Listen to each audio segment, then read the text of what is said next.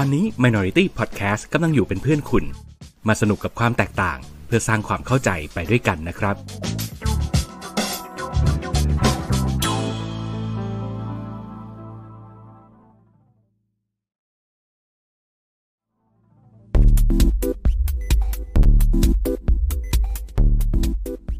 รายการ โดนตัวไหนมา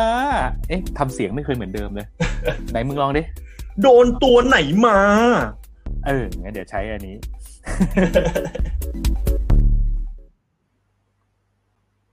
โยโยโยสวัสดีครับ สวัสดีครับคุณผู้ชมคุณฟังทุกท่าน ตอนนี้คุณกำลังอยู่กับรายการโดนตัวไหนมา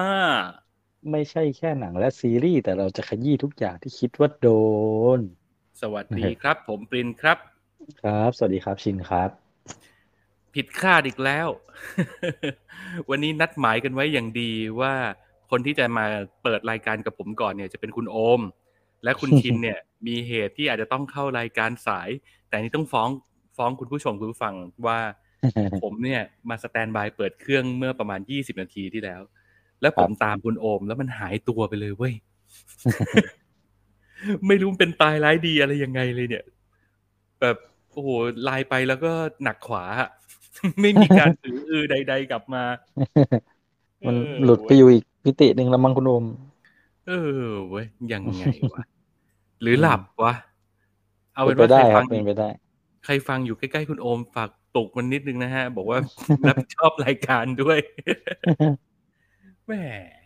โอเค โอเคอะวันนี้เห็นคุณบอกว่ามี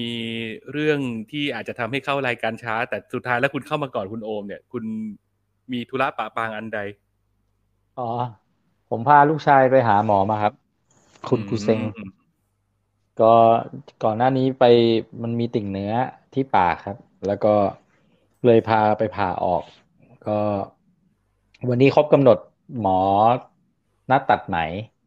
อืมพอดีขอโทษด้วยที่มาช้า แล้วก็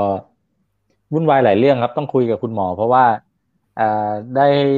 รู้ผลตรวจมาแล้วว่าติ่งเนื้ออันนั้นอะ มันเป็นมะเร็งโอ้อืม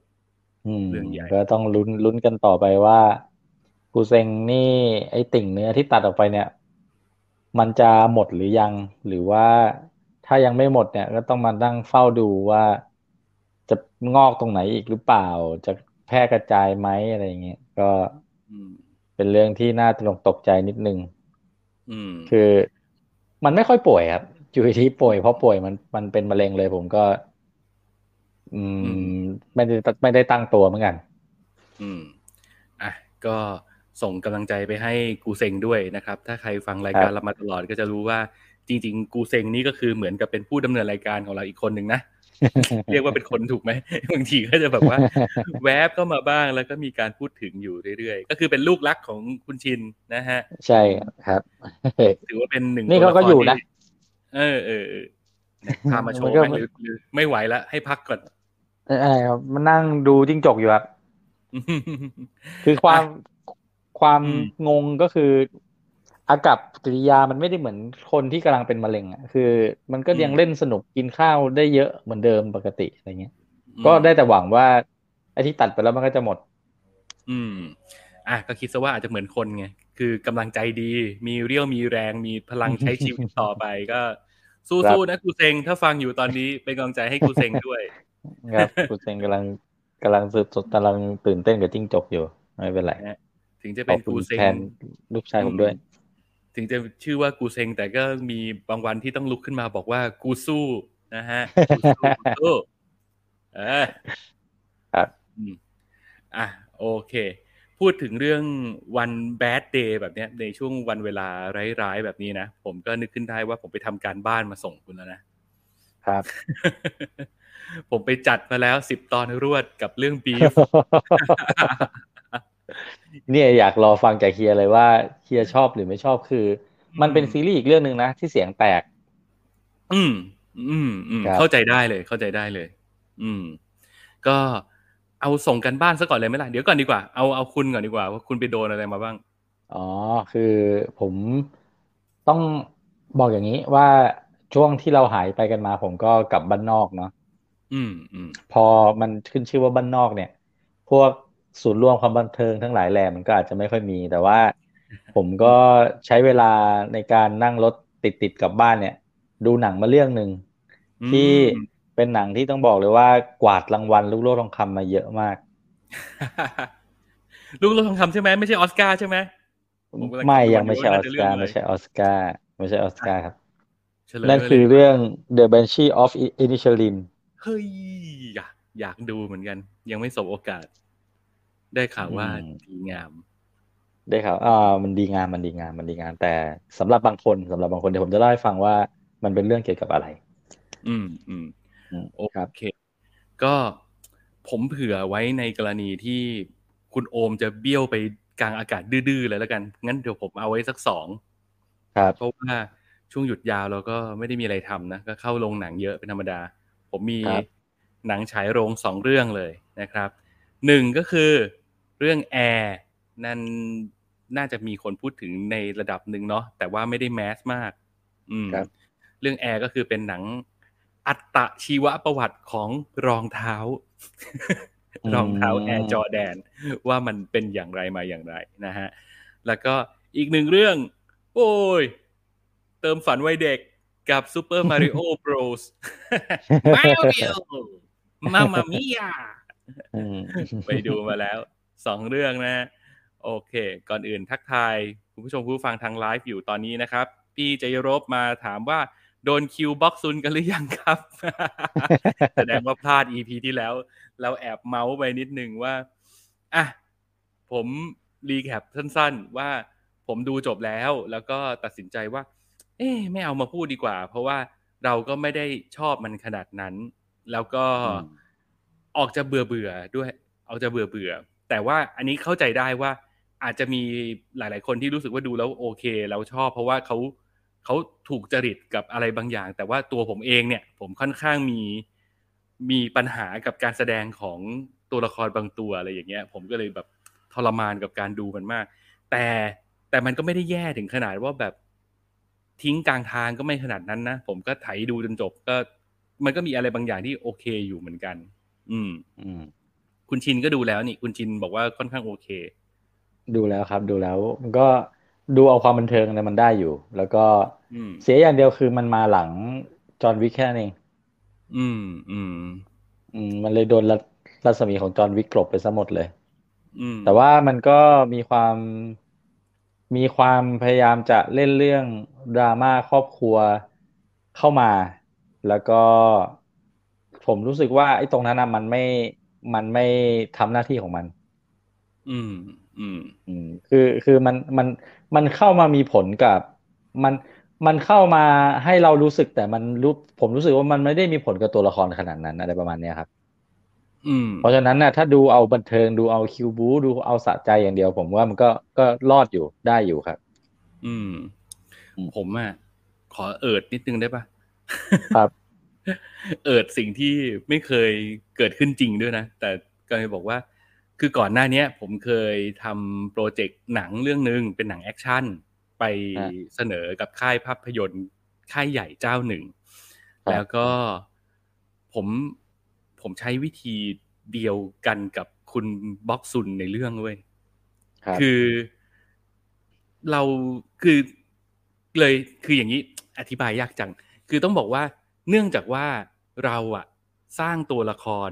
ยอดนักฆ่ายอดนักสู้ขึ้นมา โดยที่ผมเชื่อว่า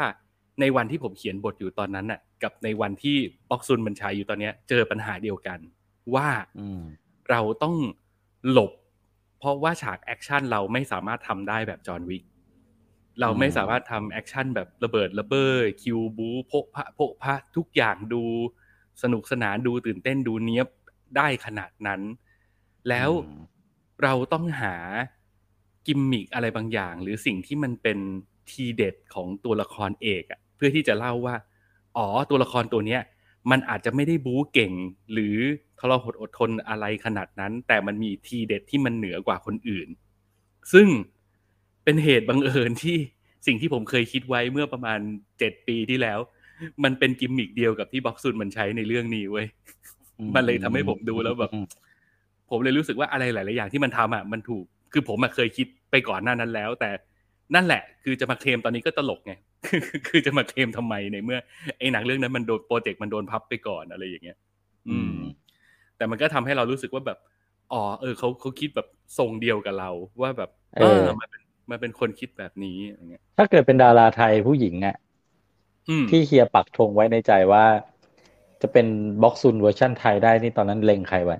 เฮ้ยตอนนั้นผมเขียนไม่ได้เป็นผู้หญิงว่ะผมผมคิดอ่าไว้ล่ะเป็นผู้ชายอ่าแต่ว่ามีเป็นข้อผู้จำชายกัดใช่ไหม คือคือในในเรื่องอืมบ็อกซุนเนี่ยเขาใช้ข้อจำกัดของความเป็นผู้หญิงที่ดูไม่ได้แอคชั่นขนาดนั้นใช่ไหมอืมคือดูใช่แบบสู้แรงผู้ชายไม่ได้ จึงต้องมีกระบวนการคิดที่ซับซ้อนกว่าคนทั่วไป แล้วจึงใช้สิ่งนั้นมาเป็นมาเป็นข้อได้เปรียบในการต่อสู้ อ่าอือฮึอะไรอย่างเงี้ย ของผมอะไม่ได้เป็นผู้หญิง แต่ของผมเป็น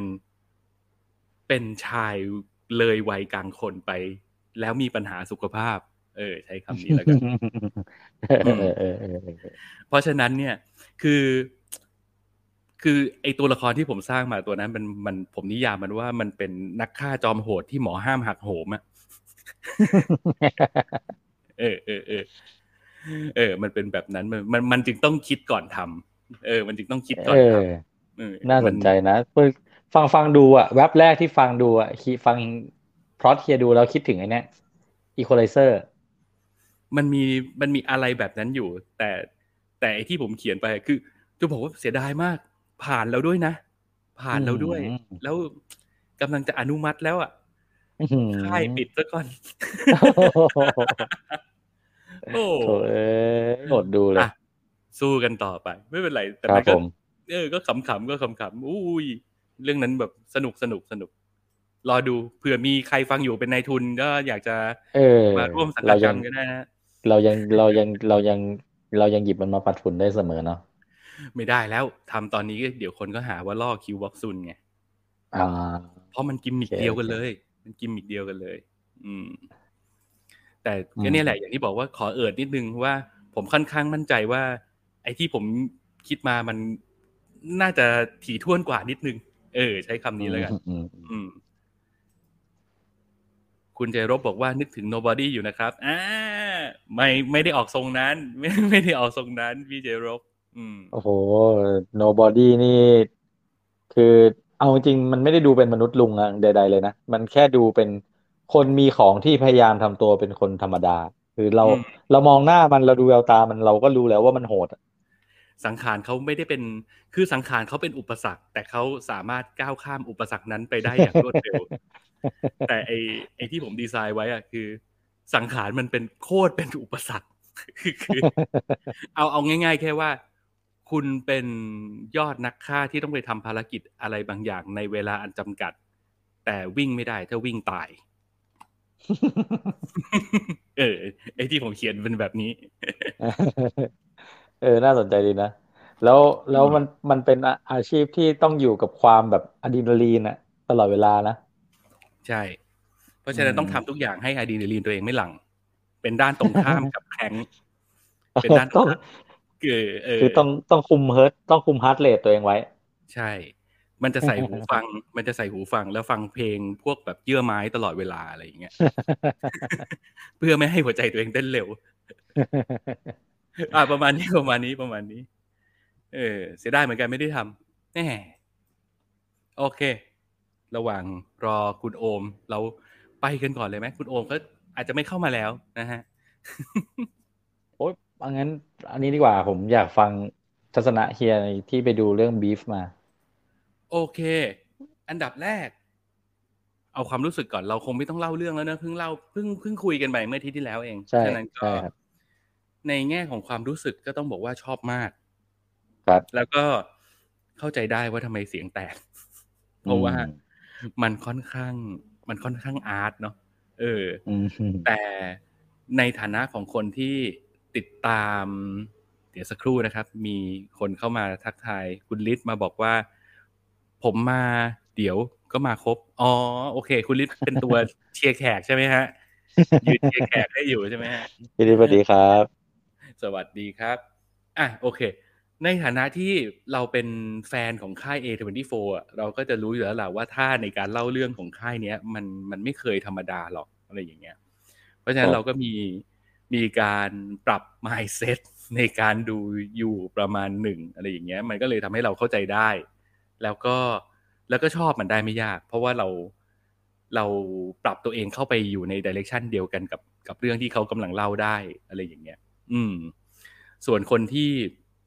เสียงแตกคืออาจจะอยู่ในฝั่งที่ไม่ชอบ ไม่เก็ตไม่เข้าใจไม่รู้เรื่องหรืออะไรยังไงก็ อันนั้นมันก็เป็นเรื่องของแบบ ผมว่ามันอาจจะต้องเป็นเขาเรียกว่า อาจจะต้องสั่งสมประสบการณ์ หรือ ไปพอมันเป็นซีรีส์อะมันใช้เวลาในชีวิตยาวนานไงอาจจะไปเริ่มไฟจูนความชอบของตัวเองกับ กับอะไรประเภทนี้ที่มันเป็นหนังก่อน อาจจะทำให้รู้สึกคุ้นชินกับรสชาตินี้มากขึ้นอืมอืมก็อาจจะดูได้สนุกขึ้น คิดว่าอย่างนั้นนะอืมครับแต่โดยรวมก็คือชอบแล้วก็เอนจอยการดูในลักษณะของการที่ผมมองว่ามันเป็นหนังตลกร้ายนะ เพราะฉะนั้นครับทุกเรื่องราว ร้ายๆที่มันเกิดขึ้นกับตัวละครนะผมมองว่าเป็นเรื่องบันเทิงหมด ข้อแนะนำในการดูหนังประเภทนี้คือ คุณอย่าเอาใจไปผูกกับใครเลยสักคนเดียว จงจงมองมันด้วยสายตาของพระเจ้า คิดซะว่าคุณคือพระเจ้า และคุณกำลังมองลงมายังไอ้พวกมนุษย์ต้อยต่ำนี่พวกมึงกำลังทำอะไรกันอยู่ เออให้คิดว่าเป็นแบบนั้นเออ แล้วคุณจะอืมเอนจอยกับมัน อืมเอาจริงๆผมตอนดูผมไม่ได้รักใครเลย อืม ผมใช่เกลียดมันทุกคนเลย แล้วผมพอผมเกลียดมันปุ๊บผมเลยดูได้ด้วยความบันเทิงเลย อันนี้อาจจะเป็นคำตอบบางอย่างว่า เออว่ะ หรือจริงๆ พระเจ้าเกลียดอย่าเกลียดพวกเราวะในสายตาของพระเจ้าอาจจะมองมนุษย์เป็นเรื่องแบบว่า เออ ก็ปั่นปั่นๆดีอะไรอย่างเงี้ย อืม สร้างมึงขึ้นมาเพื่อความบันเทิงส่วนตัวโดยเฉพาะอะไรอย่างงี้อะก็เนี่ยแหละครับ คือ ข้อแนะนำก็คือถ้าเกิดเราจะดูหนังเรื่องเนี้ย ก็ดูมาเป็นหนังตลกร้ายอะแล้วก็อย่าไปผูกพันอะไรกับใคร แล้วก็ผมคิดว่าความตั้งใจของคนทำอะเขาก็คือคือเขาสร้างตัวละครมาให้เรามีจุดที่คอนเน็กกับมันได้ เชื่อมโยงกับมันได้ในในบางมิติในในบางจุด ในบางห่วงอารมณ์ แต่ว่าเขาก็ค่อนข้างเปิดเผยให้เห็นชัดเจนว่าตัวละครพวกนี้ มันไม่ได้ถูกสร้างขึ้นมาเพื่อให้เราเอาใจช่วยนะอืมอืม มันค่อนข้างชัดจนไม่รู้จะชัดยังไงว่า อย่าไปรักมันน่ะ คือเขาอืมคือ เออ แล้วก็บางทีคืออะถ้าไม่รักมันก็อาจจะเซฟตัวเองได้ในระดับหนึ่ง แต่ถ้าเกิดคุณเกลียดขี้หน้ามันด้วยหมันไส้มันด้วยเนี่ย คุณก็อาจจะบันเทิงไปได้อีกอีกขีดหนึ่งเออ ประมาณนั้น ก็โดยรวมก็คือ enjoy ความสนุกสนานที่ตัวละครเหล่านี้มันต้องเผชิญชะตากรรมโดนพระเจ้าปั่นประสาท แล้วก็ลึกๆแล้วมันเป็นหนังที่ทำหน้าที่เสียดสีวิถีชีวิตของคนในยุคปัจจุบันน่ะคือผมว่ามันมันบันเทิงก็จริง มันตลกร้ายก็จริง แต่สิ่งที่จริงๆอะคือการเอาelement ของความแตกสลายของคนใน คนในยุคปัจจุบันเนี่ย คนร่วมสมัยกับเราเนี่ย มันมีเป็นเป็นความก็เรียกว่าเป็น social sickness อะคืออืมความแตกสลายของของเออของมนุษย์ใน generation เราเนี่ย คือเขาเอาสิ่งต่างๆ เหล่านั้นเอามามารุมมาตุ้มพันละวันแล้วผูกขึ้นมาเป็นเรื่องราวได้อย่างน่าสนใจ อืม แล้วอีกอันหนึ่งที่ที่ผมรู้สึกว่า หนังเรื่องนี้ไม่ใช่หนังสิมันเป็นซีรีส์เนาะ ซีรีส์เรื่องนี้มันมันเอามาขยี้แล้ว แล้วมันได้ผลมากเลยคือไอความแตกสลายของของเราอะมันเป็นโรคติดต่อนะเออคือผมรู้สึกว่ามันมันส่งแมสเซจนี้ออกมาได้ได้อย่างดี อืม พอพอคนเรามันแตกสลายแล้วมันสามารถถ่ายทอดความแตกสลายนั้นไปสู่คนอื่นได้ไปสู่สังคมได้อะเออไอ toxic เนี่ย toxicเออ อะไรอย่างนั้นนะ ซึ่งบางทีอืมเราก็ไม่ได้รู้ตัวด้วยนะว่าเรา toxic อะไร แต่ว่าแน่นอนเราเราเผชิญกับวันเร็วๆร้ายๆบ้าๆบอๆอะไรบางอย่างมาแล้ว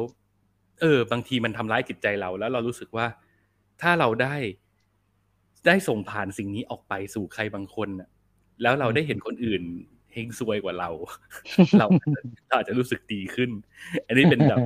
เป็นด้านระยำตำบอลของความเป็นมนุษย์อะนะคือมันไม่ดีหรอก เออ แต่ปฏิเสธได้ไม่ได้ว่าลึกๆแล้ว เราก็มีมีสิ่งนี้อยู่ อะ อืม มันถังขยะเราเต็มนะเราก็ต้องหาทางเทมันทิ้งบ้าง อืม อะไรแบบแต่มันเป็นมันเป็นวิธีการกำจัดขยะที่ผิดวิธีไงใช่ใช่ใช่อืมซึ่งในในเรื่องมันมันพี่ว่ามันมันพูดเรื่องนี้แบบ แทบจะทั้งเรื่องเลยเนาะเพียงแต่ว่าครับมันพูดด้วยท่าที่ท่าทางที่มันแตกต่างกันไปอะไรอย่างเงี้ย แล้วมันไม่ใช่แค่คนในสังคมด้วยนะ มัน เออ อันเนี้ยพี่ได้คำตอบละว่า เออทำไมมันหยิบเรื่องของเรื่องของคนเอเชียมาเล่น คืออันดับครับแรกคือคนที่คิดเรื่องนี้ คือคนที่เล่าเรื่องนี้เขาเป็นคนเอเชียเนาะพุ่มกับคนเขียนบทอืมอะไรเงี้ยครับและอีกมุมหนึ่งคือ ความเอเชียที่มันมันมันอยู่ในเนี้ยมันมันไปพูดเหมือนสิ่งที่เราชอบพูดกันเล่นๆน่ะว่าความเฮงซวยในชีวิตเราหลาย ๆ อย่างต้องกลับไปโทษของจื้อนะอะไรเงี้ยคือมันเป็นแบบนั้นจริง ๆ เพราะว่า มันก็กลับไปพูดถึงว่าไอ้ความแตกสลายอะไรบางอย่างของมันอะ มันก็ถ่ายทอดมาตั้งแต่บรรพบุรุษ ซึ่งอืมบรรพบุรุษชาวเอเชียเราเนี่ย เราก็เราก็ถ่ายทอด เนี่ยแหละ ชุดความเชื่อความคิดอะไรบางอย่าง ไปสู่รุ่นลูกรุ่นหลานเราจริง ๆ เออ อะไรแบบเนี้ยมันก็ล้อล้อกับสิ่งนั้นอยู่ในที มัน เออ มันเป็นโรคติดต่อจริงๆอะไอ้พวกการแตกสลายเนี่ย เออนะไอ้คำสอนบางคำสอนเอาจริงๆ มันก็ถูกเขียนมาหลายพันปีอะเนอะทุกวันนี้อืมโลกมันก็ไม่เหมือนเดิมแล้วใช่เดี๋ยวว่ากันเป็นหลักพันปีเลยว่ากันหลักเดือนนี่มันอะไรทุกสิ่งทุกอย่างมันก็ล้วนจะเปลี่ยนไปตลอดเวลานะถ้าเป็นพันปีนี่มันแทบจะหยิบจับอะไรมาใช้ก็ได้น้อยนะผมว่า อืม คือวิถีของโลกมันเปลี่ยนไปไงแล้วก็การ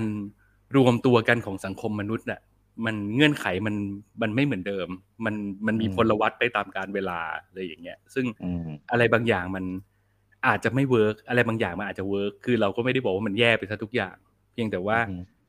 ไอสิ่งที่มันสูบถูกสอนถ่ายถ่ายทอดต่อต่อกันมา โดยเฉพาะในบรรดาพ่อแม่ชาวเอเชียที่แบบเข้มเข้มงวด การดูแลลูกเป็นบทบาทสำคัญของพ่อแม่ การตีกรอบการใช้ชีวิต วางแผนชีวิต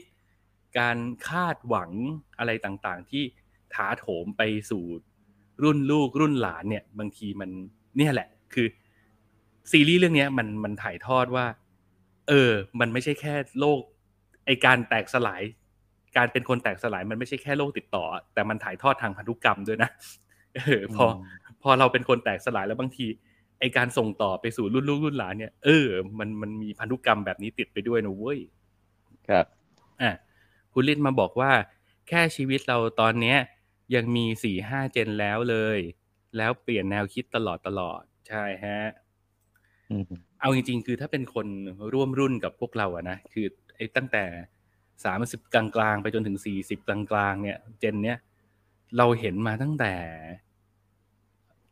ไปสนียบัตรจดหมายไปจนถึงการใช้สมาร์ทโฟนนะเอออืมมันมันเปลี่ยนเร็วมากเลย อะอืม แล้วก็อีกอันหนึงเออ ผมคิดถึงวันนั้นนะที่เราคุยกันตอนแรกที่คุณคุณเล่าเรื่องบีฟให้ผมฟัง แล้วผมบอกว่า เรื่องนี้มันจะจบง่ายมาก ถ้าตัวละครสองตัวเนี้ย มันได้เปิดใจคุยกันอืมซึ่งอีบ้า ดันเป็นการเดาซะเป็นดันเป็นการเดาตอนจบซะอย่างนั้น ซึ่ง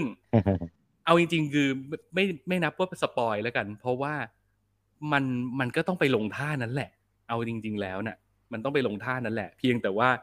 ไอการเปิดใจคุยกันของตัวละครสองตัวเนี้ยมันมันเกิดเหตุการณ์นี้ขึ้นก็จริง แต่ว่ามันมาในมาในท่าที่เราจะนึกไม่ถึง แล้วก็ต้องกลับไปยืนยันทฤษฎีแรกที่ผมพูดไว้ตั้งแต่ EP ที่แล้วว่า คนเขียนบทมันเก่งจังเลยอะอืมันเรารู้ว่าคนสองคนทะเลาะกันน่ะ แล้วมันก็ต้องจบที่การเปิดใจคุยกันมันถึงจะจบอันนี้มันมันคือเป็นเงื่อนไขที่แบบว่าซิมเพิลที่สุดง่ายที่สุด แต่ว่ามึงถ่างยังไงให้ได้ซีรีส์สิบตอนน่ะ แล้วมันสนุกทุกทุกตอนน่ะ ซึ่งไอเนี่ยอืมเจ๋ง เออ ไปดูว่าระหว่างทางเนี่ยกว่า มันจะได้คุยกันจริง ๆ จัง ๆ เนี่ย มันพาเรื่องให้มันเลยเถิดไปถึงไหนแล้วมันแบบตะเลิดแบบโอ้โหอะไรของพวกมึงเนี่ยอะไรเงี้ยคือแบบตลอดเวลา อืมคือตอนที่ชินดูอะ ชินรู้สึกว่าไอ้การคิดแก้แค้นกันไปกันมาเนี่ยคือหนึ่งมันเป็นเหมือนที่เฮียบอกว่ามันเป็นการเอาเอาความรู้สึกแตกสลายของเราไปติดคนอื่น กับสองอืมคือมันไม่รู้คิดไปเองหรือเปล่า แต่รู้สึกว่าหลาย ๆ ครั้งที่จะเกิดการเอาคืนขึ้นอะ ตัวละครมันเราทำมันทำให้เรารู้สึกเหมือนกับว่ามันมันรู้จุดหมายในการมีชีวิตอยู่ของมัน อืมฮึอืมฮึใช่ใช่ใช่ทุกทุกทุกทุกการแก้แค้นมันเหมือนกับเฮ้ยกูจะได้ทำอะไรบางอย่างที่ที่แม่งกูเกิดมาเพื่อทำสิ่งเนี้ย อืมก็เรียกว่าเหมือนต่ออายุบางสุคุณต่ออายุกันไปเออเออประมาณนั้นอืม อืม อะ โอเค แล้วถ้าเกิดมองในมุมที่สบายสบายๆไลท์ๆกว่านั้น ถ้าตัดเรื่องของชีวิตเรื่องของ ความเชื่อแนวคิดอะไรไป มองเป็นหนังเสียดสีก็สนุกดี อืม เอาจริง ๆ หนังเรื่องนี้ก็ทำหน้าที่เสียดสี เนี่ยแหละ วิถีชีวิตของคนร่วมสมัยกับเราเนี่ยแหละ เสียดสีอืมทั้งความตื้นเขิน ความไฮโซ ความทะเยอทะยาน คือ โอ้โห ทุกทุกมิติอะทุกทุกมิติ คือมันหยิบขึ้นมาแขวะแบบ เออ ขยันจังเลยขยันจังเลย อืม แล้วแบบเกร็ดเล็กเกร็ดน้อยที่มันทิ้งทิ้งๆไว้ก็ไม่น่าเชื่อมันจะเอากลับมาเล่นได้นะอืม อีกาอย่างอีกา ผมตลกมากเลย อืม มีมีอะไรที่นึกไม่ถึงโผล่มาตลอดอะ อืมอืมใช้คำนี้ spoil spoil นิดนึงไหมว่าแบบอะผีก็มีอะเออ แต่ไม่บอกนะมาตอนไหน เออเออเออ ประมาณนี้ประมาณนี้ ถ้าถามว่านึกถึงอะไรก็ต้องบอกว่ามีมีงานอยู่สองประเภท คือดูดูเรื่องเนี้ยจะนึกถึงงานอยู่สองประเภท คืองานตลกร้ายแบบสไตล์พี่น้องโคเอนอะอืมกับกับอีกอย่างหนึ่งคืองานตลกร้ายสไตล์เควนตินอะ ซึ่งผมผมคิดว่า คนทำน่าจะเป็นแฟนเควนตินประมาณหนึ่งนะมีอะไรหลาย ๆ อย่างที่ทำให้เรานึกถึงเควนตินอยู่ตลอดเวลา อืม แต่บทมันคุ้มค่ายนะ การต่อไดอะล็อกกันแต่ละครั้งนี่มันแบบอือหือบทสนทนาดีมาก ดีมากอืมอืม โอเค ประมาณนี้นะฮะ แล้วก็ถ้าอย่างนั้น วันนี้เรามีกันสามเรื่องนะ ผมขอ เริ่มที่ของผมก่อนแล้วกัน แล้วเดี๋ยวเอาคุณชินขั้นกลางเนาะได้ครับได้ครับไหนๆเราว่ากันที่เรื่องของ หนังที่มันมีบทสนทนาคมคายเฉียบคมเฉียบแหลมแล้วเนี่ย มันก็ต้องพูดถึงเรื่องนี้นะฮะนั่นก็คือเรื่องแอร์คุณเคยได้ยินอะไรเกี่ยวกับเรื่องนี้มาก่อนไหมไม่เคยเลยครับ โอเค ก็อึบโอเค ภาพขึ้นจอไว้ยังอามาแล้ว เรื่องแอร์นะฮะ มีหลาย ๆ จุดที่เป็นตัวกระตุ้นความสนใจจากเรา อย่างแรกเลยคือ มันคือการกลับมาร่วมงานกันของคุณแมตต์ เดมอนและคุณเบนแอฟเฟลกคุณเบนแอฟเฟลกกลับมากำกับหนังอีกครั้ง หลังจากที่ โอ้โหยประสบความสำเร็จกับการทำหนังแบบแอคชั่นระเบิดระเบ้ออย่างอาโก้งอาโก้ทำหนังเท่ๆทำหนังอะไรกันมานะ วันเนี้ยbuddy คู่เนี้ยกลับมาทำหนังเล็กๆ ที่ว่าด้วยเรื่องของอีเวนต์เล็กๆ ในชีวิตของคนธรรมดาอีกครั้งหนึ่ง แล้วไอ ประเด็นหนึ่งที่น่าสนใจก็คือการหยิบเอาต้นกำเนิดของรองเท้าที่เป็นตำนานอย่าง Air Jordan กลับมาเล่า อืม โดยที่ตัวเรื่องมันไม่ได้โฟกัสที่เราจะออกแบบรองเท้าคู่นี้อย่างไรด้วยนะ คือหนังเรื่องนี้มันไปว่าด้วยเรื่องของคุณคุณซันนี่นะฮะ คุณซันนี่ในเรื่องนี้นำแสดงโดยคุณแมตต์ เดมอน โอ้โห ในเรื่องคือไม่รู้ว่า makeup หรือไปเพิ่มน้ำหนักจริง คือแกก็แบบดูตุ้ยนุ้ยขึ้นมาซะอย่างนั้นนะคือแบบว่าลบภาพ Bourne Identity อะไรไปได้เลยนะ เรื่องนี้คือแบบดูดูตุ้ยนุ้ยดูแบบเดินขึ้นบันไดชั้นสองก็หอบหายใจเหนื่อยแฮกแล้วอะไรอย่างเงี้ยเออเป็นคนแบบนั้นนะเขาทำหน้าที่เป็น scout คือเป็นคนที่คอยดูพวกนักกีฬา ที่ฟอร์มดีๆ เพื่อที่จะดึงตัวเข้ามาเป็นพรีเซนเตอร์ให้กับแบรนด์รองเท้าไนกี้ณจุดที่เรื่องมันเริ่มเล่าคือมันมีบริษัทไนกี้ละแต่บริษัทไนกี้เนี่ยมันถูกจดจำในฐานะ เออ ต้องบอกว่าเรื่องนี้มันเล่าย้อนกลับไปแบบยุคแปดศูนย์อะไรแบบนี้นะ มันเป็นหนังย้อนยุคนะ อืม ซึ่งในช่วงเวลานั้นน่ะ รองเท้าไนกี้มันเขาใส่เป็นรองเท้าวิ่งกันน่ะ คือถ้าถ้าเอาลงลึก ไปกว่านั้นคือย้อนอดีตไปกว่านั้นคือไนกี้มันก็มาจากเขาไปเอา Onitsuka Tiger มามาทำในอเมริกาอะไรเงี้ยใช่ไหมมันก็เลยแบบครับถูกมองว่าเป็นรองเท้าจ็อกกิ้ง เป็นรองเท้าวิ่ง แต่วิสัยทัศน์ของบริษัทเนี่ย คือมันก็ต้องไปสู่กีฬาที่มันแมส นั่นก็คือกีฬาบาสเกตบอล แต่ว่าพอมันเข้ามาแล้วเนี่ย มันสู้ยี่ห้ออื่นไม่ได้ ตอนนั้นเจ้าตลาดคือ Converse คือ Adidas Nike เนี่ยคือ คนพวกบรรดานักกีฬาดังๆเนี่ยแทบจะมองข้าม ไม่มีใครอยากใส่ใส่แล้วแบบ จะดีเหรอรองเท้าวิ่งมาเล่นบาสอะไรเงี้ยเออเขาก็จะมองกันแบบนั้น คุณซันนี่ทำหน้าที่เป็นคนไปหาดาวรุ่งต่างๆ เพื่อที่จะจับมาเซ็นสัญญาให้เป็นพรีเซนเตอร์ของไนกี้ซึ่งตลอดการทำงานที่ผ่านมาก็ ก็แบบแหม แบรนด์ก็ไม่แข็งแรงเนาะตังก็ไม่ค่อยมีเนาะ ก็เลยไม่ค่อยจะได้พรีเซนเตอร์ดีๆ กับเขาเท่าไหร่ จนกระทั่งวันหนึ่งคือเขาก็ได้พบว่า เอาอย่างนี้ไหมในจุดที่ทางบอร์ดบริษัทไนกี้เนี่ย ตั้งใจจะยุบแผนกบาสเกตบอลแล้วล่ะ คือคือจะจะไปทำรองเท้าวิ่งจริง ๆ จังๆ เต็มตัวแล้วไอ้พวกแผนกอื่นๆ กีฬาอื่นๆ มันก็ลุงลังอะนะไม่รู้จะทำทำไมทำไปก็ขาดทุนตาตาซันนี่เนี่ย แกก็ไปเห็น นักกีฬาดาวรุ่งคนหนึ่ง ดูเทปการแข่งขัน แล้วก็พบว่ายังไงมันต้องใช้ตานี่วะมันคือไมเคิลจอร์แดนอืมตอนนั้นไมเคิลจอร์แดนยังเป็นนักกีฬาแบบระดับ college นะแต่ว่าสร้างผลงานดีมากอะไรอย่างเงี้ย จนเขารู้สึกว่า เฮ้ย ถ้าไอเด็กนี่ turn pro อะเราต้องดึงมันมาเป็นพรีเซนเตอร์ให้เรา แต่ปัญหาคือด้วยความที่ไมเคิลจอร์แดนมันเป็นดาวรุ่งมาตั้งแต่สมัยมัธยมเนี่ย คือ เราจะไปเอามันมาได้ยังไงวะในเมื่อเจ้าดัง ๆ เนี่ยเขาก็จ่อคิวรอมันอยู่ แล้วเอาจริงอืมๆจอร์แดนเนี่ย ชอบ Adidas มากกว่าด้วย ไม่ได้ชอบอืมไม่ได้อยากใส่ไนกี้เลย มันก็เลยเป็นแผนการที่ทำให้ไอตัวคุณซันนี่เนี่ย ก็ต้องไป convince คุณฟิลไนท์อันนี้นำนำแสดงโดยคุณเบนแอฟเฟล็กนะครับเฟี้ยวมากเรื่องนี้ฟิลไนท์คือเป็นบิดาของไนกี้คือ มันต้องผ่านด่านภายในกันให้ได้อะคือ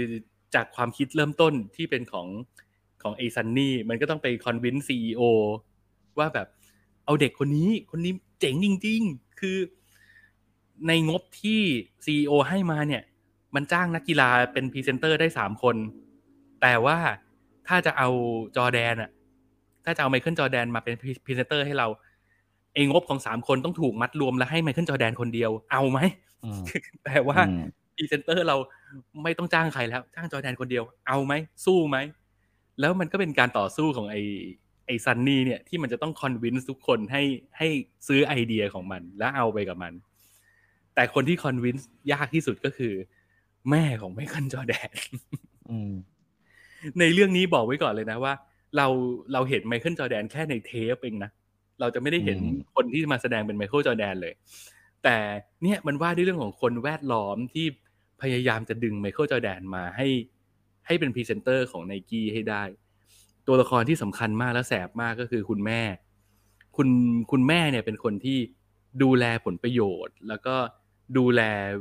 ความเป็นอยู่ของของไมเคิลจอร์แดนทุกอย่าง แล้วก็เป็นคนที่อืมเรียกว่าเป็นมันสมองของครอบครัว ว่าแบบอืมจะต้องดูแลอะไรยังไงและที่สำคัญคือ เขาเป็นแม่ที่รู้ว่า ลูกเขาเจ๋งขนาดไหนอะเพราะฉะนั้น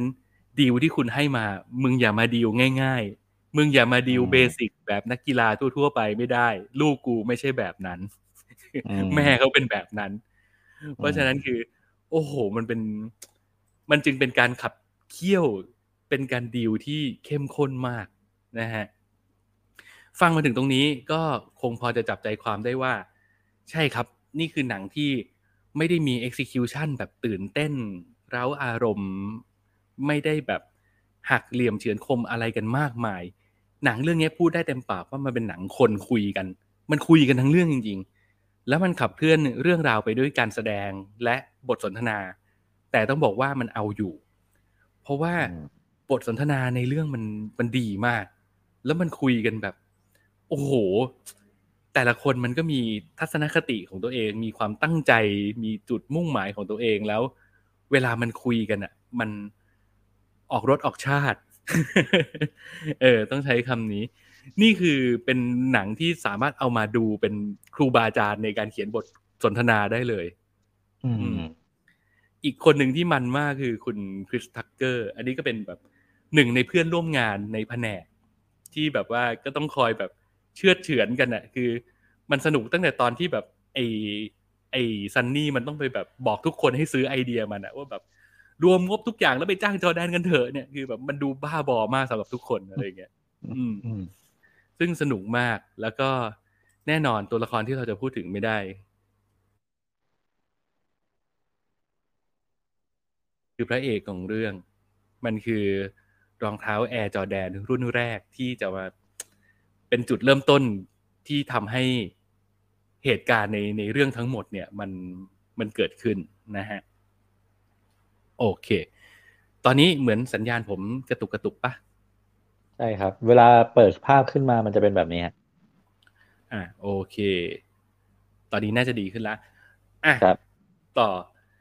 กล่าวโดยสรุปก็คือมันเป็นหนังคนคุยกัน แต่ถ้าถ้าไม่มายกับหนังประเภทนี้ ถ้าไม่ได้รู้สึกว่าตัวเองจะต้องการการ กระตุ้นเล้าอารมณ์ตลอดเวลา เฮ้ย เรื่องนี้ถือว่าเป็นเรื่องที่ดีอืมสนุกสนาน เราสามารถลุ้นไปกับตัวละครได้แม้ว่าเราจะรู้ตอนจบของมันอยู่แล้วก็ตาม เพราะมันเป็นหนังอัตราชีวประวัติอะเนาะแต่ว่าเขาก็มีวิธีเล่าให้เราตามไปกับตัวละครได้อย่างสนุกสนาน แล้วสิ่งที่นึกไม่ถึงก็คือเฮ้หนังคุยกันแบบนี้มีใครแม็กได้ด้วยเหรอเฮ้ยมันมีได้อืมแล้วมันเป็น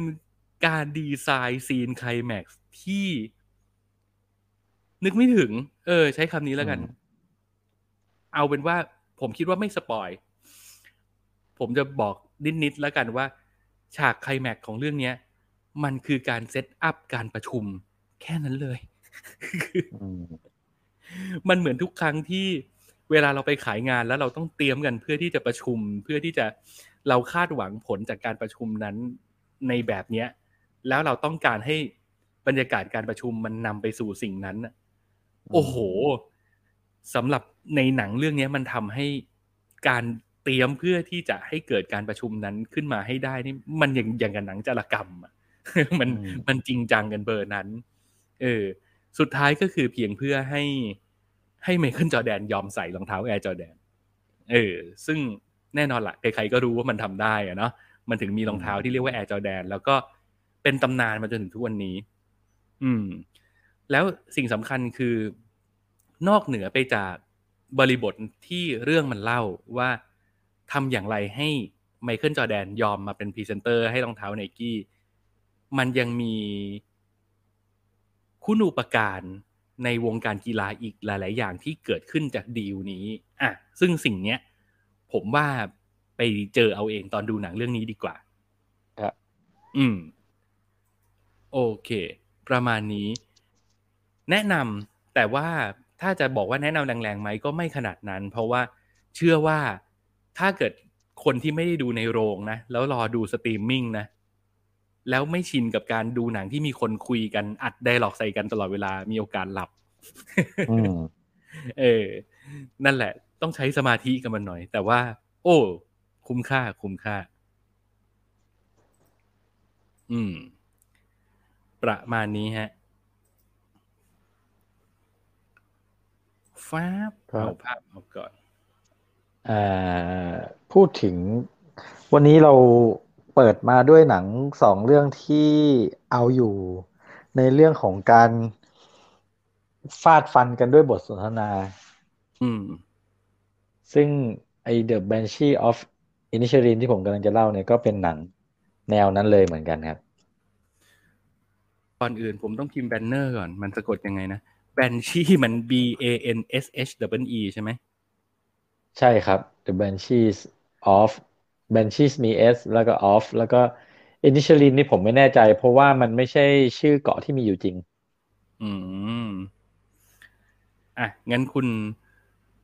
คุณเหลาไปก่อน เดี๋ยวผมขอเซิร์ชแป๊บหนึ่ง จะได้ไม่ได้โอเคขึ้นชื่อผิด อือหือได้ครับ ก็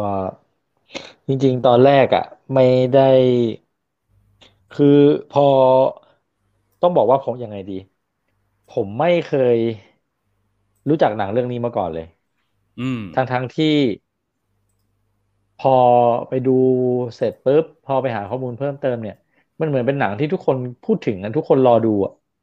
แต่ผมกลับไม่เคยได้ยินอะไรเกี่ยวกับหนังเรื่องนี้เลย ไม่เคยรู้จัก ไม่เคยรู้ว่ามีหนังเรื่องนี้อยู่บนโลกด้วยซ้ำไป แล้วมันก็เข้า ดิสนีย์พลัสฮอตสตาร์มาแบบเงียบอืมๆเออแล้วอยู่ดีๆวันนั้นก็นั่งรถกลับบ้านครับ ก็เลยเปิดตัดสินใจเปิดดิสนีย์ดิสนีย์พลัสหาหนังดู แล้วมันก็ลงมาเจอหนังเรื่องเนี้ย พอจริง ๆ หน้าหนังมันเรื่องย่อหนังมันมันแทบจะไม่มีอะไรน่าสนใจเลยนะก็คืออ่าหน้าหนังมันเนี่ย มันเขียนว่า เป็นเรื่องราวของเพื่อนรักสองคนที่ ความสัมพันธ์ยุติลง แค่นั้นเลย แต่ว่าพอ พอมันไม่มีอะไรเฉลยเราแบบเนี้ย มันยิ่งรู้สึกว่ากระตุ้นความสนใจผมว่า และไอ้จุดแค่เนี้ยมันมันทำให้มันเป็นหนังที่ทุกคนแบบหลาย ๆ คนพูดถึงได้ยังไงวะ อืม อืม อืม ก็เลยตัดสินใจหยิบหนังเรื่องนี้ขึ้นมาดูครับ อืม โอเคเฮียก่อนอื่น ผมขอครับผมภาพเรื่องนี้อาจจะไม่ได้มีภาพประกอบนะเพราะเมื่อกี้ผมลองเสิร์ชหาภาพประกอบแล้วเน็ตผมวูบยาวเลยจริงๆเชิญคุณเล่าได้ โอเค ก็จริง ๆ แล้วเนี่ยครับไอ้ The Banshees of Inisherin เนี่ยมันเป็นเรื่องราวที่เกิดขึ้นบนเกาะสมมุติขึ้นมา ให้อืมชื่อว่าเกาะอินิชลินที่อยู่ทางตะวันตกของประเทศไอร์แลนด์อืม ก็หนังมันก็จะเป็นเรื่องราวที่เกิดขึ้นบนบนบรรยากาศ คิดคิดภาพคิดภาพตามว่ามันเป็นเกาะเล็กๆ ชุมชนชนบทเล็ก ๆ ในไอแลนด์ที่มองไปทางไหนก็เจอแต่ท้องฟ้าสีครามน้ำทะเลกับต้นไม้สีเขียวๆคือทุกอย่างมันเป็นบรรยากาศที่แล้วโดยที่ ตัวเอกของเราเนี่ย โดยรับบทโดยคุณโคลินฟาเดลวิลเลียมเนี่ยอืมก็ในเรื่องเขาชื่อพาเดรกพาเดรกเนี่ย มันเป็นเหมือนกับผู้ชายวัยกลางคนคนหนึ่งที่มีชีวิตอยู่แบบชนบทจริง ๆอะครับ คือ วันวันหนึ่งมันไม่มีอะไรทำเลยนอกจากการแบบเลี้ยงม้า มี มีแพะเป็นเพื่อนสนิทเออมีลาเป็นเพื่อนสนิทคนหนึ่งตัวหนึ่งแล้วก็อาศัยอยู่กับน้องสาว คนหนึ่งที่คือถ้าเราได้รู้จักพาเด็กเนี่ย เราจะนิยามมันว่าเป็นผู้ชายที่ลันลาไปวันๆนะครับมันไม่มีอะไรเป็นมันไม่มีอะไรเป็นชีวิตเป็นอันจริงๆชีวิตมันวนลูปอยู่ แต่เรื่องพวกเนี้ยตื่นมาไม่เป็นโลเป็นพาย ไม่เป็นโรเป็นพายอะไรเลย แต่ว่าตัวพาเด็กเองเนี่ยมันมองจุดเนี้ยของตัวเองว่า เนี่ยคือข้อดีของมันไง คือคนที่รู้จักมีความสุขกับการใช้ชีวิตไง ไม่ดีเหรอ ดีจะตายไปอะไรอย่างเงี้ยเออเออเอออืมซึ่งพาเด็กเองเนี่ย อ่า มันก็จะมีเพื่อนสนิทอยู่คนหนึ่งก็เป็นเพื่อนสนิทที่ค่อนข้างจะเป็นเพื่อนเพื่อนต่างวัยอะครับ ชื่อว่าชื่อว่าคอม โดยที่กิจวัตรประจำวันของไอ้พาเด็กเนี่ยคือทุกๆช่วงบ่ายเนี่ย มันกับคอมเนี่ยก็จะไปนั่ง กันที่บาร์เพื่อ สังสรรค์เฮฮาพูดคุยกันตามภาษาเพื่อนรัก อืม ซึ่งบนเกาะนั้นน่ะ มันก็มีอยู่ไม่กี่คนหรอกก็คือ มันมีคนให้เลือกครบไม่เยอะเท่าไหร่อะครับ ประมาณนั้นอย่างนั้นดีกว่าอืมคือมันเหมือนมันเป็นแบบชุมชนเล็ก ๆ แล้วก็รู้จักกันทั้งซอยอะไรแบบเนี้ยเออเออเล็กจริง ๆ เล็กจริง ๆ ก็คืออมทั้งเกาะ ทั้งเกาะมีคนอยู่เต็มที่ไม่เกิน ยี่สิบห้าคนสามสิบคนเลยประมาณเนี้ย อืม ก็พออยู่มาวันหนึ่งพาเด็กมันก็ได้เวลาแล้ว ในการไปชวนคอมเนี่ย เพื่อที่จะไปนั่งบาร์ให้พูดคุยกันเหมือนที่ทำเป็นประจำทุกวันนะครับอืมก็วันนี้ไปถึงปุ๊บ พบว่าคอมไม่อยู่ที่บ้านอืมคอมเดินไปที่บาร์ก่อนแล้ววันนี้ไม่ได้รอมัน มันก็เลยไปที่บาร์แล้วก็ไปเจอคอมนั่งอยู่ อืม มันก็เข้าไปคุยตามภาษาเพื่อนที่ที่ก็คุยกันมาทุกวันสนิทกันดีนะมันก็เข้าไปคุยเหมือนเดิม ปรากฏว่าคอมเนี่ย ไม่คุยกับมัน มันก็งงว่า เอ้าทำไมกูทำอะไรผิดวะเนี่ยทำไมอยู่ดีเพื่อนงอนวะอืมมันก็คิดเอาเองว่า เออสงสัยเพื่อนงอนมั้งไม่มีอะไรนี่กูก็ไม่ได้ทำอะไรนี่หว่า ก็ก็คุยกันมาแบบนี้มาตั้งเป็นสิบสิบปีแล้วปะไม่เห็นมีอะไรที่มันจะต้องทำให้เขางอนกูเลยนี่หว่านี่อืม ไอ้ตัวพาเด็กมันก็พยายามจะตื้อพยายามจะถามเพื่อนให้มันกลับมาคุยกับมันเหมือนเดิม เพราะว่าโดยตัวของมันเองเนี่ยบุคลิกมันก็มันเป็นคนขี้เหงาที่ไม่ยอมรับว่าตัวเองเป็นคนขี้เหงาอะครับเออเออซึ้จงริแหงละๆมึงอะเออจริงๆมึงเหงากับใครเลยอืมอืมก็มันก็พยายามคุยกับพะคุยกับไอ้คอม เนี่ย หลายหลายวันเข้าจน จนกระทั่งมีวันหนึ่งคอมมันตัดสินใจว่าพาเด็กเอางี้นะ ถ้ามึงยังไม่เลิกมายุ่งกับกู แล้วมึงยังมาคุยตอแยกับกูแบบเนี้ย ทุกครั้งที่มึงคุยกับกูกูจะส่งนิ้วของกูให้มึงนิ้วหนึ่งโอ้โหคือมันก็เรื่องราวทั้งหมดก็เลยเกิดขึ้นจากตรงนี้ครับว่ามอะไรที่ทำให้เพื่อนรักกันบนเกาะเล็ก ๆ เนี่ยสองอืมคนเนี่ย มันโกรธมันเกลียดกันถึงขนาดไม่อยากคุยด้วยยอมตัดนิ้วให้ขนาดนี้ แล้วแล้วไอ้และไอ้พระเอกมันมันก็ไม่รู้ด้วยว่ากูทำอะไรผิดใช่ไหมไม่มีการมันไม่รู้ชี้แจงให้เหตุผลอะไรใด ๆ ทั้งสิ้น จริง ๆ อะ ในหนังมันจะบอกครับ แต่ว่าผมไม่สามารถสปอยได้อืมันมีเหตุผลอ่ามันมีเหตุผลอยู่ที่ว่าทำไมคอมถึงแบบ กูอยากเลิกคบมึงอะ เออ มึงเลิกยุ่งกับกูได้ไหมอะไรเงี้ย แต่โอ้โห มันตั้งอยู่บนพื้นฐานของของการหักดิบเลยไง คือเราในฐานะคนดูเราก็งงว่า แกแล้วแกจะแรงเพื่อเออประมาณนั้นครับเออแล้วก็เป็นหนังที่ว่าด้วยเรื่องของบทสนทนา ไม่มีอะไรหวือหวา ไม่มีบู๊แอคชั่นใดๆทั้งสิ้น เป็นการเอาอยู่ของนักแสดงสองคนที่ก็คือเอ่ออ่าฟาเรลกับ แบรนดอนอืมเบรนแดนนี่จริง ๆ ผมชอบแกมาตั้งแต่สมัย รับบทเป็นแมดไอมูดี้ในแฮร์รี่พอตเตอร์แหละอืมอืมสองสองคนนี้เอาอยู่ในเรื่องของการแสดง ก็เป็นหนังที่เหมือนจอร์แดนเหมือนเหมือนเหมือนเรื่องแอร์เลย คือเป็นหนังที่หนังคุยกันอะดำเนินดำเนินเรื่องไปการไปด้วยการพูดคุยกัน แต่ว่ามันเป็นการพูดคุยกันที่แบบ น่าจะเปี่ยมอารมณ์มากกว่าเรื่องแอร์ครับ คืออืมอืมคือแล้วยังไงวะ แล้ว ถ้ากูมึงบอกกูว่า กูคุยกับมึง มึงจะตัดนิ้วมึงมาให้กูมึงอามเปล่ามึงอามเปล่ามึงตัดจริงเปล่ากู กูไม่เชื่อเปล่ากูจะลองคุยกับมึงดูดิมึงจะตัดเปล่าอะไรเงี้ย อืมอืมคือดูไปด้วยความรู้สึกที่แบบอื้อหือบางทีไอ้พาเด็กนี่มันก็น่าตบกระบาลเหมือนกันนะอะไรเงี้ย อืม สนุกครับ คือด้วยอย่างที่บอกว่าถ้า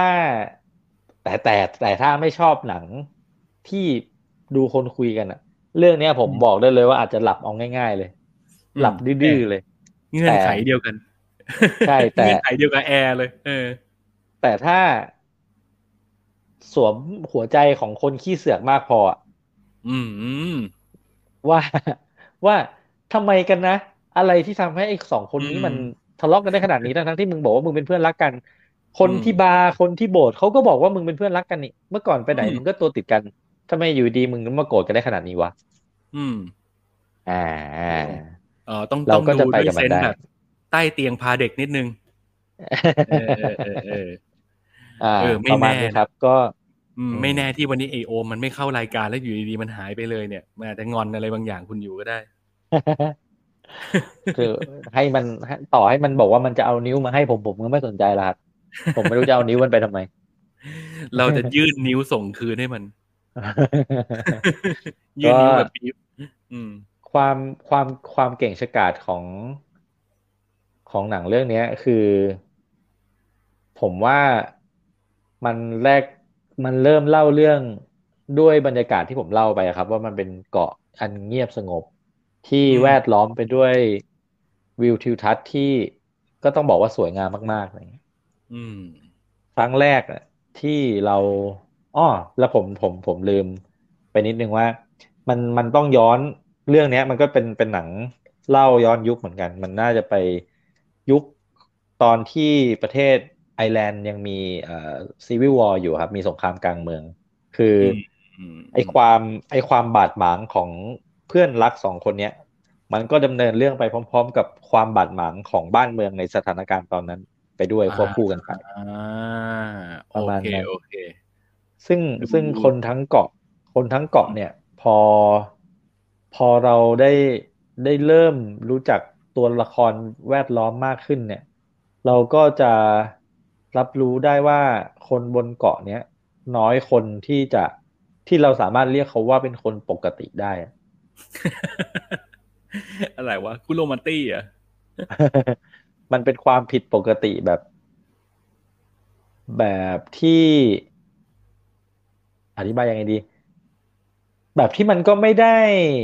แฟนตาซีอะครับ มันเป็นความผิดปกติที่ในสังคมเรามีคนแบบนี้อยู่อะ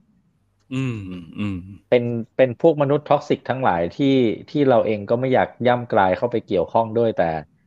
ด้วยสภาพแวดล้อมที่จำกัดอะ ก็คืออยู่กันอยู่กันยี่สิบกว่าคนเนี่ย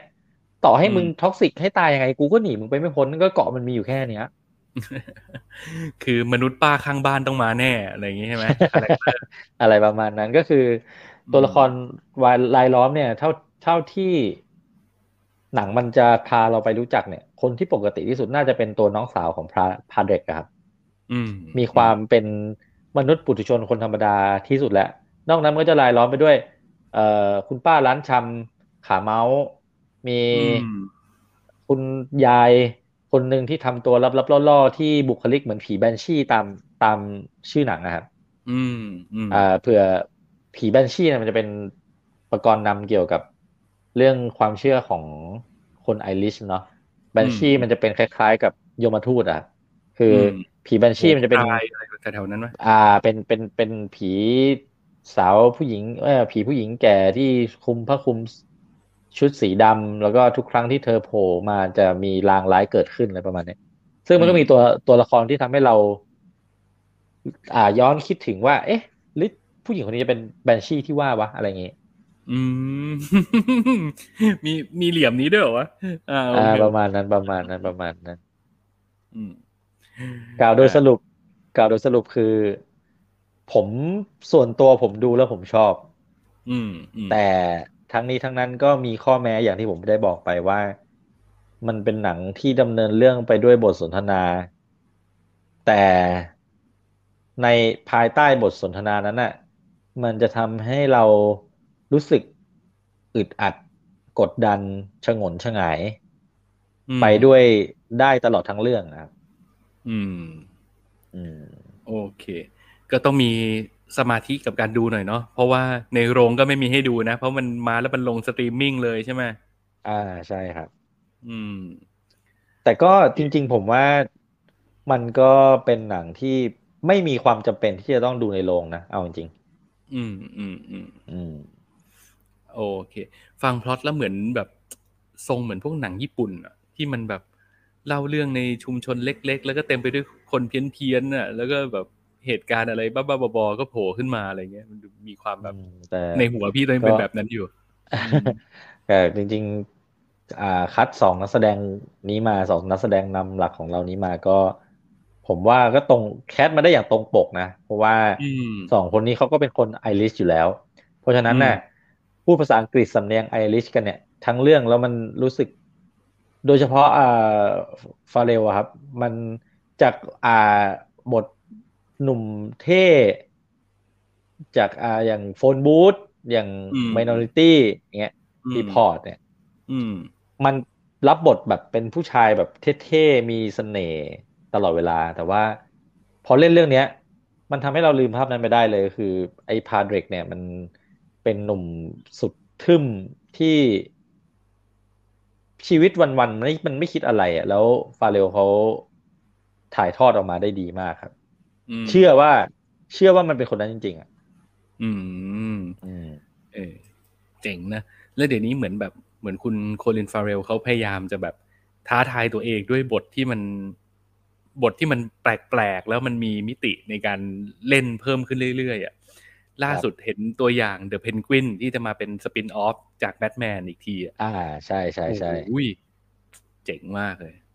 อ่าอ่าใช่ก็ ประมาณนี้ครับ ผมว่ามีให้ดูในดิสนีย์พัทถ้าเกิด ใครชอบหนังแนวเนี้ย ผมว่าดูได้ไม่ไม่ไม่ไม่ผิดหวัง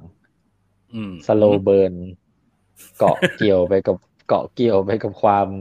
อยากรู้อยากเห็นของเราอะว่ามันสุดท้ายแล้วไอ้ไอ้ความสัมพันธ์ที่อยู่ดีๆ ก็พังพินาศไปแบบชั่วข้ามคืน โดยที่ไม่มีปีไม่มีคุยเนี่ย มันเกิดจากอะไรแล้วมันจะไปจบตรงไหน ก็ไปดูแล้วก็ไปหาปีหาคุยในนั้น ว่ามันอะไรกันแน่นะอย่างนี้เออครับผม อืม โอเค น่าสนใจ ภาพสวยการแสดงยอดเยี่ยมใช่ไหมเห็นหลายคนภาพก็สวยมากครับ ภาพสวยมาก ๆ การแสดงดีครับ บทดีอืมถึงแม้มันจะมีบางสิ่งบางอย่างที่มันก็ไม่ make sense อะแต่ว่าเราก็ให้อภัยได้ด้วยความที่มันเป็นหนัง แล้วมันอยากจะสื่อสารกับเราให้เรา ทดไปสองเบอร์อะให้เรารู้สึกมากขึ้นอะอืมอืมอืมประมาณนั้น น่าสนใจ เดี๋ยวผมหาโอกาสดูดีกว่า ครับ โอเค อะ ตึงตึงมีแต่หนังคุยกัน เรามาแบบ กระชุ่มกระชวยแบบ เออกระตุ้นความรู้สึกแบบว่าปรูดปราดขึ้นมาหน่อยดีกว่า กับ หนังที่เติมเต็มความฝันวัยเด็กนะครับกับก่อน The ก่อนที่จะเล่าอะ ผมว่าผมอยาก ผมรู้สึกว่ามันเจ๋งมากเลยนะ กับการที่มีตัวละครตัวหนึ่งอะที่มันอยู่กับเรามาจนครบช่วงชีวิตของเราอะแล้วมันก็ยังหากินกับมันได้อยู่ตลอดเวลานะโอ้โหโคตรเจ๋งเลย อืม อืมอะเรื่องที่ว่าก็คือ The Super Mario Bros Movie นะครับ ก็ มีใครไม่เคยเล่นมาริโอ้ไหมฮะ เชื่อว่า โอเค ต่อให้เป็นคนไม่เคยเล่นเกม ไม่เคยสัมผัสโลกหรือเรื่องราวจากจักรวาล Nintendo อะไรมาเลยก็แล้วแต่แต่อย่างน้อยคุณต้องเคยเห็นน่ะอย่างน้อยต้องเคยเห็นไม่ว่าจะเป็นแบบภาพประกอบเป็นผลิตภัณฑ์เป็นอะไรต่าง ๆ นานา ซึ่งนี่แหละมันคือ มันคือสิ่งที่คุณชินบอกกันนะว่านี่คือการสร้างคาแรคเตอร์แล้วแล้วสามารถมาทำมาหากินกับมันได้แบบ แทบจะตลอดช่วงชีวิตเราก็เห็นมันมาตลอดมาริโอเนี่ย ผมสามารถรีวิวได้แบบสั้น ๆ ง่าย ๆ เลยว่ามันพล็อตเดียวกับ Ant-Man Quantumania เลยฮะพล็อตเดียวกันเป๊ะคือเอาอย่างนี้ มันพล็อตมันไม่จำเป็นต้องยุ่งยาก เพราะว่าสมัยก่อนตอนเราเล่นเกมอะนะ เราก็ไม่ได้เคยคิดจะสนใจอยู่แล้วว่า ว่าพล็อตมันคืออะไร เราคือแค่เราเล่นเป็นมาริโอและถ้าเรามีพี่มีน้องกัน เราก็จะแย่งกันเป็นมาริโอแล้วถ้าใครแย่งเป็นมาริโอได้ ไอคนที่แพ้ก็ก็ต้องเล่นเป็นหลุยแล้วก็เล่นเป็นลุยจิเออ แล้วไม่มีอะไรเลยก็คือแค่ลุยด่านไป เพื่อที่จะเอาชนะไอ้เบลเซอร์ ซึ่งตอนเด็กๆ เราเรียกมันว่าไอ้ฮุปปะ แล้วก็ช่วยกันอีกจบอ่าคือพล็อตในเกมมันมีแค่นี้นะฮะ พอมาทำเป็นหนัง เขาก็เพิ่มพล็อตให้มันนิดนิดหนึ่งตรงที่ว่า เออ ไอ้มาริโอกับไอ้ลุยจิเนี่ย มันเป็นมนุษย์ปุถุชนอยู่ในโลกกับพวกเราเนี่ยแหละ เพียงแต่ว่ามันอยู่ในยุคสมัยแบบ น่าจะเป็นแบบยุคสมัยเหมือน แถวแถวแปดศูนย์เก้าศูนย์แถวแถวๆนั้นน่ะครับเออ แล้วอยู่ดีๆ มันก็ไปซ่อมท่อ แล้วมันก็โดนท่อดูดไปอยู่อีกมิติหนึ่งทวิภพเหมือนแอนด์แมนเลย มันดูดไปอยู่อีกมิติหนึ่งแล้วไอ้มาริโอกับลุยจิมันโดนดูดกันไปคนละจังหวะ แล้วมันมีสมกึกสมกักกัน แล้วมันเลยแยกกันไปคนละท่ออืมไอ้มาริโอไปโผล่ใน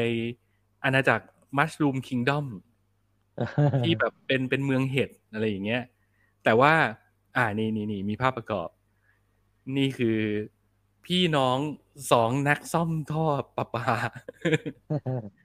เป็นแบบโอ้ยเปิดบริษัทเลยนะเอ้ยถ้าเปิดบริถ้าษัทถ้าตามเนื้อเรื่องแล้วเนี่ยมันเป็นเป็นพี่เป็นน้องหรือมันเป็นเพื่อนกันนะเฮียมันเป็นพี่น้องกันมันเป็นพี่น้องกันใครใครพี่ใครพี่มาริโอเป็นพี่ มาริโอเป็นพี่ลุยจิเป็นน้องอ่าอืมครับ อ่า แล้วก็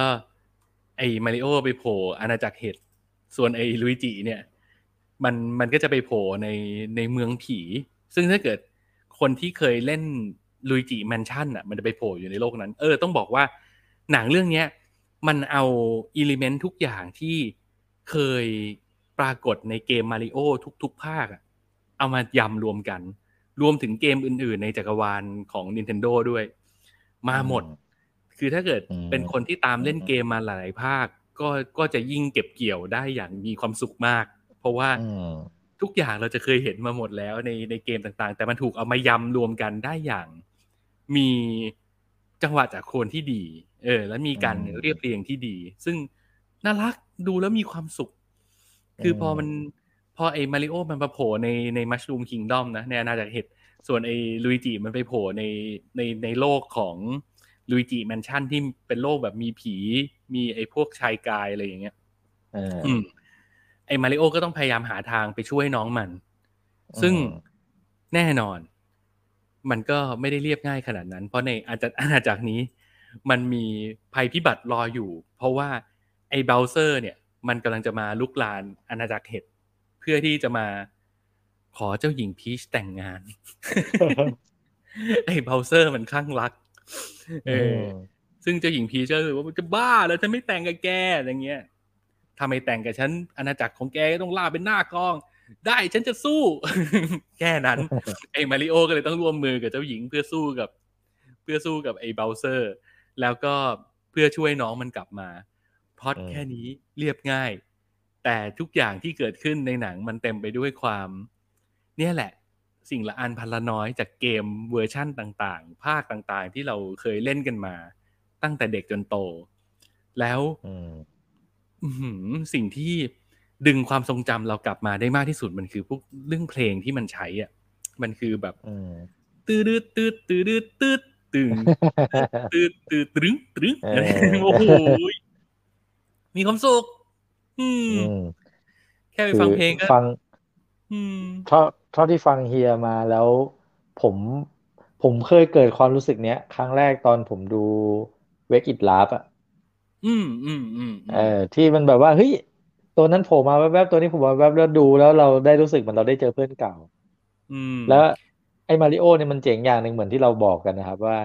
มันเป็นนอกจากคาแรคเตอร์มันจะหากินได้ตลอดแล้วเนี่ย element ต่างๆใน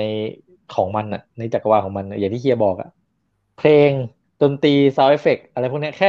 มันโผล่มาเราก็จำได้แล้วอะว่ามันมาจากมาริโอนะ เก่งนะ ใช่ โอ้โห คือพูดง่ายๆว่า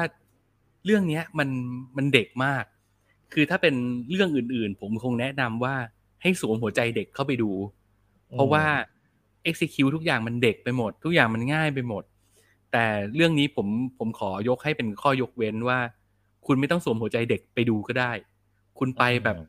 แบบวัยกลางคนแบบนี้แหละ เพราะว่าไอ้เรื่องเนี้ยมันจะทำหน้าที่ดึงหัวใจเด็กของคุณออกมาเอง อืม ตอนไปดูนี่ผมคิดว่าแบบ ก็คงไม่มีอะไรมั้งอะแต่ดูไปดูมาคือน้ำตาไหลเฉยเลยอืมเหมือนที่ชินบอกพูดถูกเลยคือมันเหมือนเราได้เจอเพื่อนเก่าอะแล้วเหมือนแบบอืมเออว่ะเราเราเคยมีประสบการณ์ที่ดีมีช่วงเวลาที่ดีในชีวิตเราร่วมกับไอไอหนวดชาวอิตาเลียนคนเนี้ยซึ่งแบบมามาเมีย เออมามามิยามาริโอเนี่ยคือแบบอืมแค่นี้มีความสุขจะตายอยู่แล้ว อืม สนุกสนุกแล้วตัวละครต่างๆ ที่ถูกสอดแทรกเข้ามาก็สนุกหมด น่ารักมีสีสันหมดนี่นี่ไอ้เบลเซอร์ ไอ้เบลเซอร์ไม่ก็แสบอืมันเป็นตัวโกงที่ผมไม่เคยรู้สึกกลัวมันเลยอะ เรื่องนี้ก็เช่นกัน